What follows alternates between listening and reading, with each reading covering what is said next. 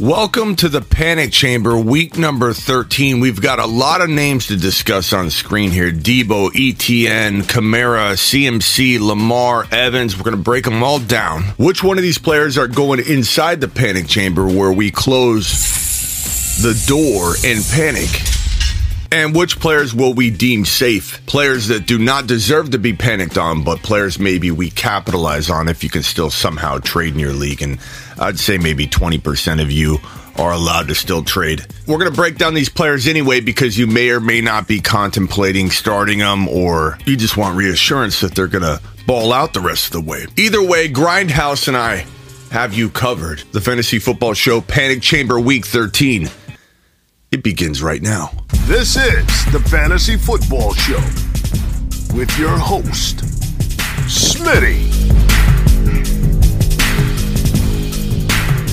Take a lap. Welcome to Panic Chamber Week number 13, brought to you by Grindhouse. You are entering the Panic Chamber, brought to you by Grindhouse. Vintage movie tees and hoodies.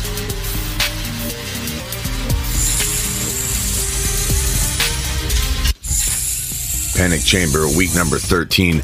Looking at this list right here, there there are a lot of players to be worried about. Deebo's injured right now. ETN's injured, but we think he's okay, right? But we're still concerned about his foot. What, why didn't he go back into the game in week number 12? The report was he could have went back into the game, but he didn't. So we're, we're panicked on him. Uh, CMC's injured. Kamara's been playing horrible.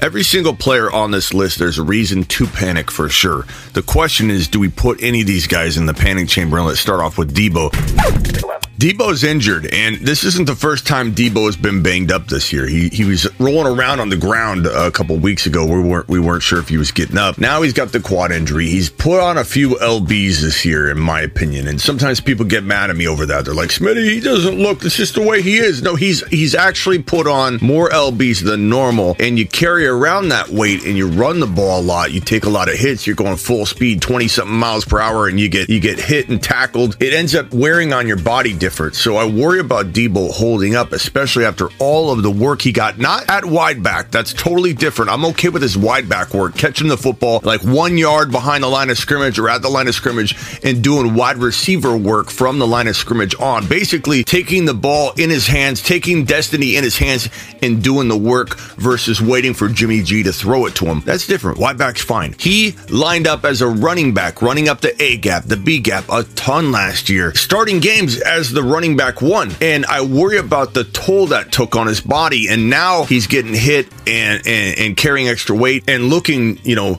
injured in multiple ways right now. It kind of worries me. I am I am panicked. I'm I'm, I'm going to tell you right now. I'm going to I'm going to spoil it for you. I'm going to close the panic chamber doors on Deebo right now, but it doesn't mean I don't buy in the right scenario. All of these players can fall into different buckets of whether you get them, trade them, sell them, avoid them, hold them. They can live inside all these different buckets based on the scenario. So if I own Deebo, I'm a little panicked. I might try and shop him, maybe add another player to the to the mix, send two for one, and get a slightly safer vehicle than Deebo Samuel moving forward. If I don't own Deebo, I probably poke around and see if I can get an owner panicked on him to trade him to me at a very cheap value. Uh, and then if I if I own him and I can't get what I want, I'll hold him because he's got a lot of value. He's still a very good player, still capable of being a top five to, to 10 wide receiver at any moment on the field. It's just a matter of injury risk and getting rid of some of that risk. And they have too many mouths to feed in San Francisco, and they only have Jimmy G to facilitate the football. It's going to be, there's going to be some ups and downs for Deebo, some good games, some bad games. There's no way he just balls out the rest of the way with all the mouths to feed in San Francisco. So I'm going to close the door on Deebo, but with a caveat of that I would buy at the right price. But Deebo Samuel, you are in the panic chamber.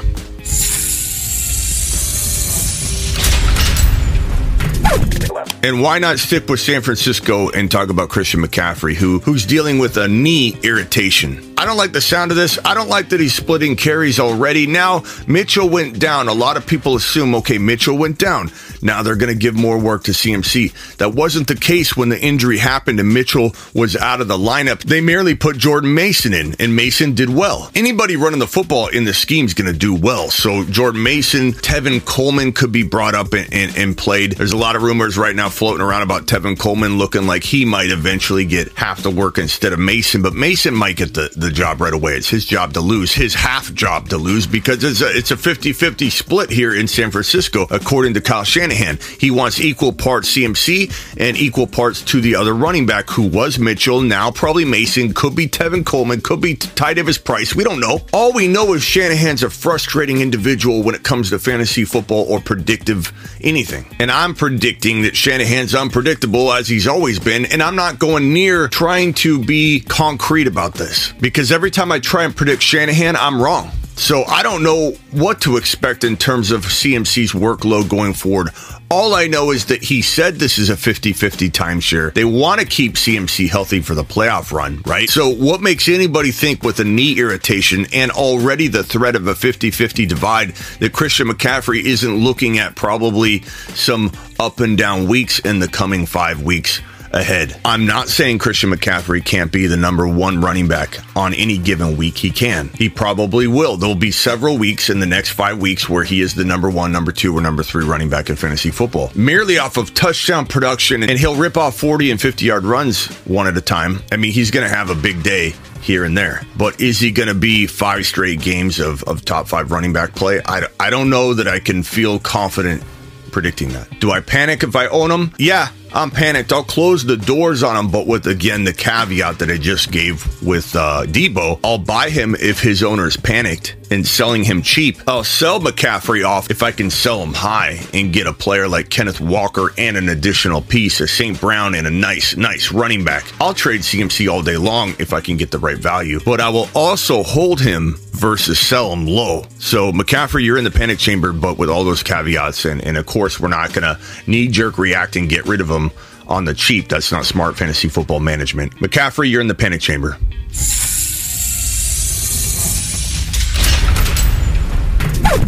ETN's in the panic chamber a little bit. I'm not going to close the doors, but we're, we're going to talk about him enough to like, okay, we're considering closing the doors because the guy missed uh, week 12 essentially with a foot injury. We're worried about the Lisfranc reemergence. We're worried about everything right now. But the bottom line is the report we're going off said he could have returned to the game in week 12, but he didn't. Why didn't he? Was it a precaution? And if, if so, are they going to be cautious with him again in week 13? That's the part I don't know. I don't think we're looking at a, a longer term injury or some kind of re injury of the Lisfranc injury. I think we're looking at them being very cautious with ETN right now. And the assurance I have for you is that I don't think it's long term. The the only problem is I don't know if that caution is going to spill into week 13 and they dial back his usage or something like that. I'm going to assume that's not the case. I'm going to assume they use ETN a ton unless we hear differently. ETN, you're safe, and I'm starting you in every single league. There's no way I'm sitting ETN if he's on the field and playing in week number 13, and you shouldn't sit him either. You are safe. Alvin Kamara is certainly in the panic chamber and he's not performing. The team is is up and down. There's no consistent production coming out of that running back room. And I don't know that it will change. It'll probably be up and down. They need to make a QB change. They don't. I don't know why they don't. If they do, things could start to turn around. For now, we're panicked on, on Kamara, but we have that same mentality that we have with, with Christian McCaffrey and Deebo. If we can buy, we buy. If we can sell, we sell. If we're selling high. Or if not, we're holding. We're not getting rid of Kamara for pennies on the dollar when the dude still has the potential to be a RB1, a, a mid range, at least a mid range RB1. Does he feel consistent? Absolutely not. That's why he's in the panic chamber, but we're not selling low and we're, we're striking where the values, uh, you know, ridiculously low. Oh, wait a minute. Yeah, he's in the panic chamber. What am I doing? Kamara, you're in the panic chamber, young man. Get out of it, will you?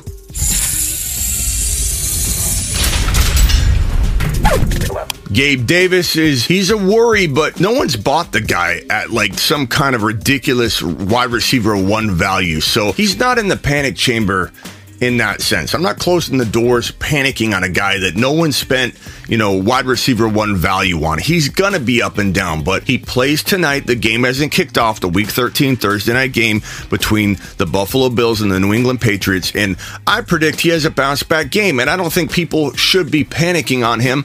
I think they should be contemplating putting in like Watson and different players based on matchups and such. Yeah, fine. But Gabe Davis is somebody that can turn it around at the uh, at the drop of a hat. And this guy could be a, a low end wide receiver one some weeks and then play like a low end wide receiver two. That's the nature of Gabe Davis. But if you own Josh Allen, you own Gabe Davis, the stack is nice. I'm still starting it. I'm not panicking. Gabe Davis has a lot of upside at the at the price you paid. And I'm starting him as a wide receiver three no matter what. Gabe Davis, you're safe, young man. You are safe.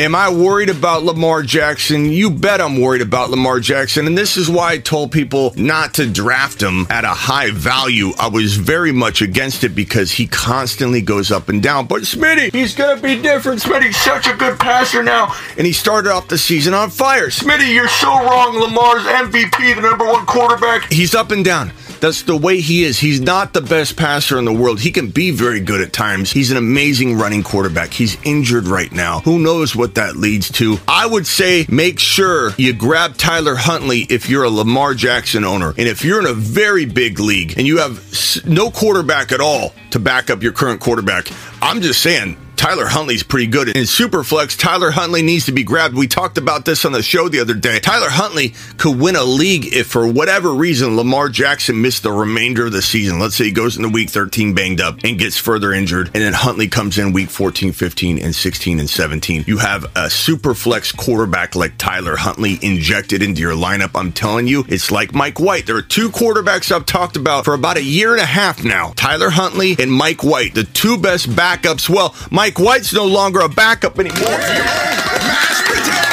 But Mike White, and I don't know why teams didn't go acquire him. I don't know why the Cardinals signed Kyler Murray to a big fat contract extension when they could have traded him for a top five to seven defensive piece and then traded for Huntley or Mike White on pennies on the dollar. Now you have this guy Tyler Huntley sitting there like Mike White was. And I'm not saying he's going to take Lamar's job. I'm merely telling you this is a, a starting caliber quarterback, a, a very good fantasy football quarterback at that. And, and it's something to keep an eye on in certain scenarios, super flex leagues, huge leagues, dynasty leagues. I just want to throw that out there. As far as Lamar, very concerned about Lamar. He's up and down to begin with, but do you bench him over guys like, I don't know, Geno Smith or Cousins? Probably not. This is still a guy capable of being the number one quarterback on any given week. The problem is he's banged up. The problem is people spent high draft capital on him, and that's where the mistake was made. Right now, don't double down on your mistake and bench Lamar when he's on the field for a lesser quarterback because you're worried about up and down. You play him if you got him and you hope for the best, but we are panicked on him, but he is capable of being a top five quarterback during any given week. But Lamar, you are in the panic chamber for sure.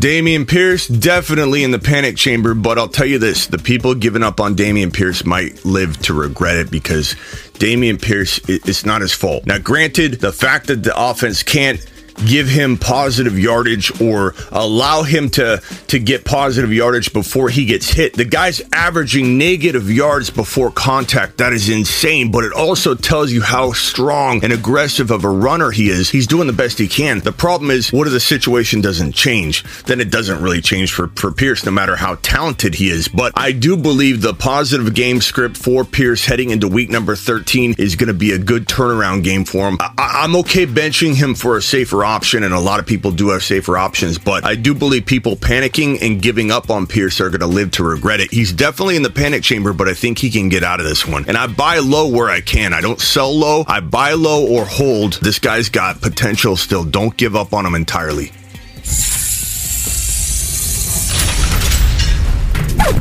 Mike Evans, look, he, he hasn't delivered. His, the touchdowns aren't there. He hasn't scored a touchdown in ages, but I think he bounces back. I think Tom Brady's on the verge of turning things around. They're still leading the division, but probably still need to fight pretty hard to clinch the division. So Mike Evans is going to be fully utilized. I think he bounces back. I think he's probably the safest buy low wide receiver one in fantasy football because people are counting on him being a wide receiver two moving forward. And so he's the last wide receiver one or the cheapest wide receiver one on buy low in fantasy football right now with a lot of risk because he hasn't really bounced back yet. So you're you're banking on him bouncing back without any evidence other than he's a talented guy with Tom Brady. I think slowly turning this thing around in Tampa, and I just have a feeling it's all gut. There's no there's no evidence at all, but all gut here that Evans could turn things around and become a very, very amazing buy low for a lot of people that can't afford a wide receiver one right now, but you still want to buy one and you can buy him. So go get him. You're in the panic chamber. No, you're not in the panic chamber. You're on the verge. But uh, Evans, you're safe because I still believe that you are a low end wide receiver one. You are safe. You are safe.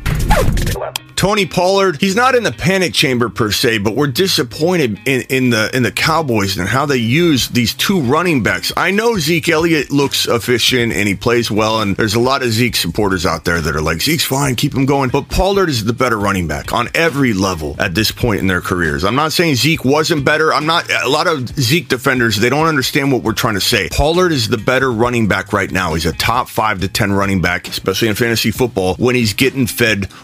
all the work. Now, we have to panic on the workload divide because it does look like it's 50 50, and they're giving Zeke the better carries. And so Pollard had a lesser day, even though he's a better running back on the same kind of work because Zeke was handed the great work. But I still believe Pollard has elite flex play value right now. Now, you might have guys like Wilson and other players that have a lot more upside for right now that you plug in, and that's fine. Benching Pollard is not a, a travesty, but I do believe that we need to keep hope that this guy can still be a, a high end running back two or flirt with low end running back one numbers at some point during the next five weeks. But for right now, we're kind of in like a, a pause territory where we're playing him if if we have a shaky flex anyway, and we're sitting him if we're stacked with talent and we're waiting for him to rise back up. But for right now, I would say he's not in the panic chamber, but we're definitely like worried about whether we're going to see the same Pollard we know he can be uh, when he's getting fed. So, Pollard, you're safe, but we're definitely disappointed in how you're being used, and I'm sure you are too. You are safe. That is the Panic Chamber week number 13. Please get on over to thefantasyfootballshow.com for your year round bowl predictions, rankings, trade calculator, one on one text device, all your goodness. And don't forget, on January 1, when everybody's out boozing and sipping on grandpa's old cough medicine, your boy Smitty is hard at work hard at work delivering your content. And on January 1, I drop all the 2023 content, all the rookie write ups. You want to hear about Gibbs and Bijan Robinson and all that. All of it drops on January 1, as does probably two or three bold predictions for 2023.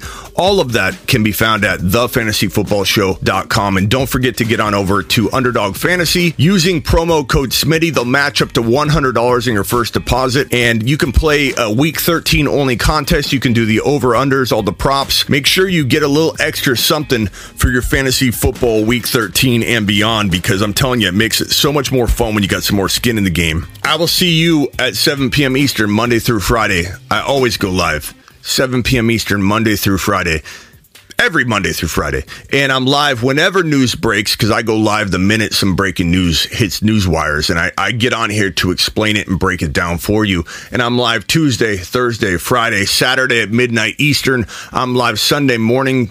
Uh, half hour before kickoff, and I'm live usually Sunday evening to break down all the Sunday morning and afternoon games. Now get out of here. This is the Fantasy Football Show with your host, Smitty.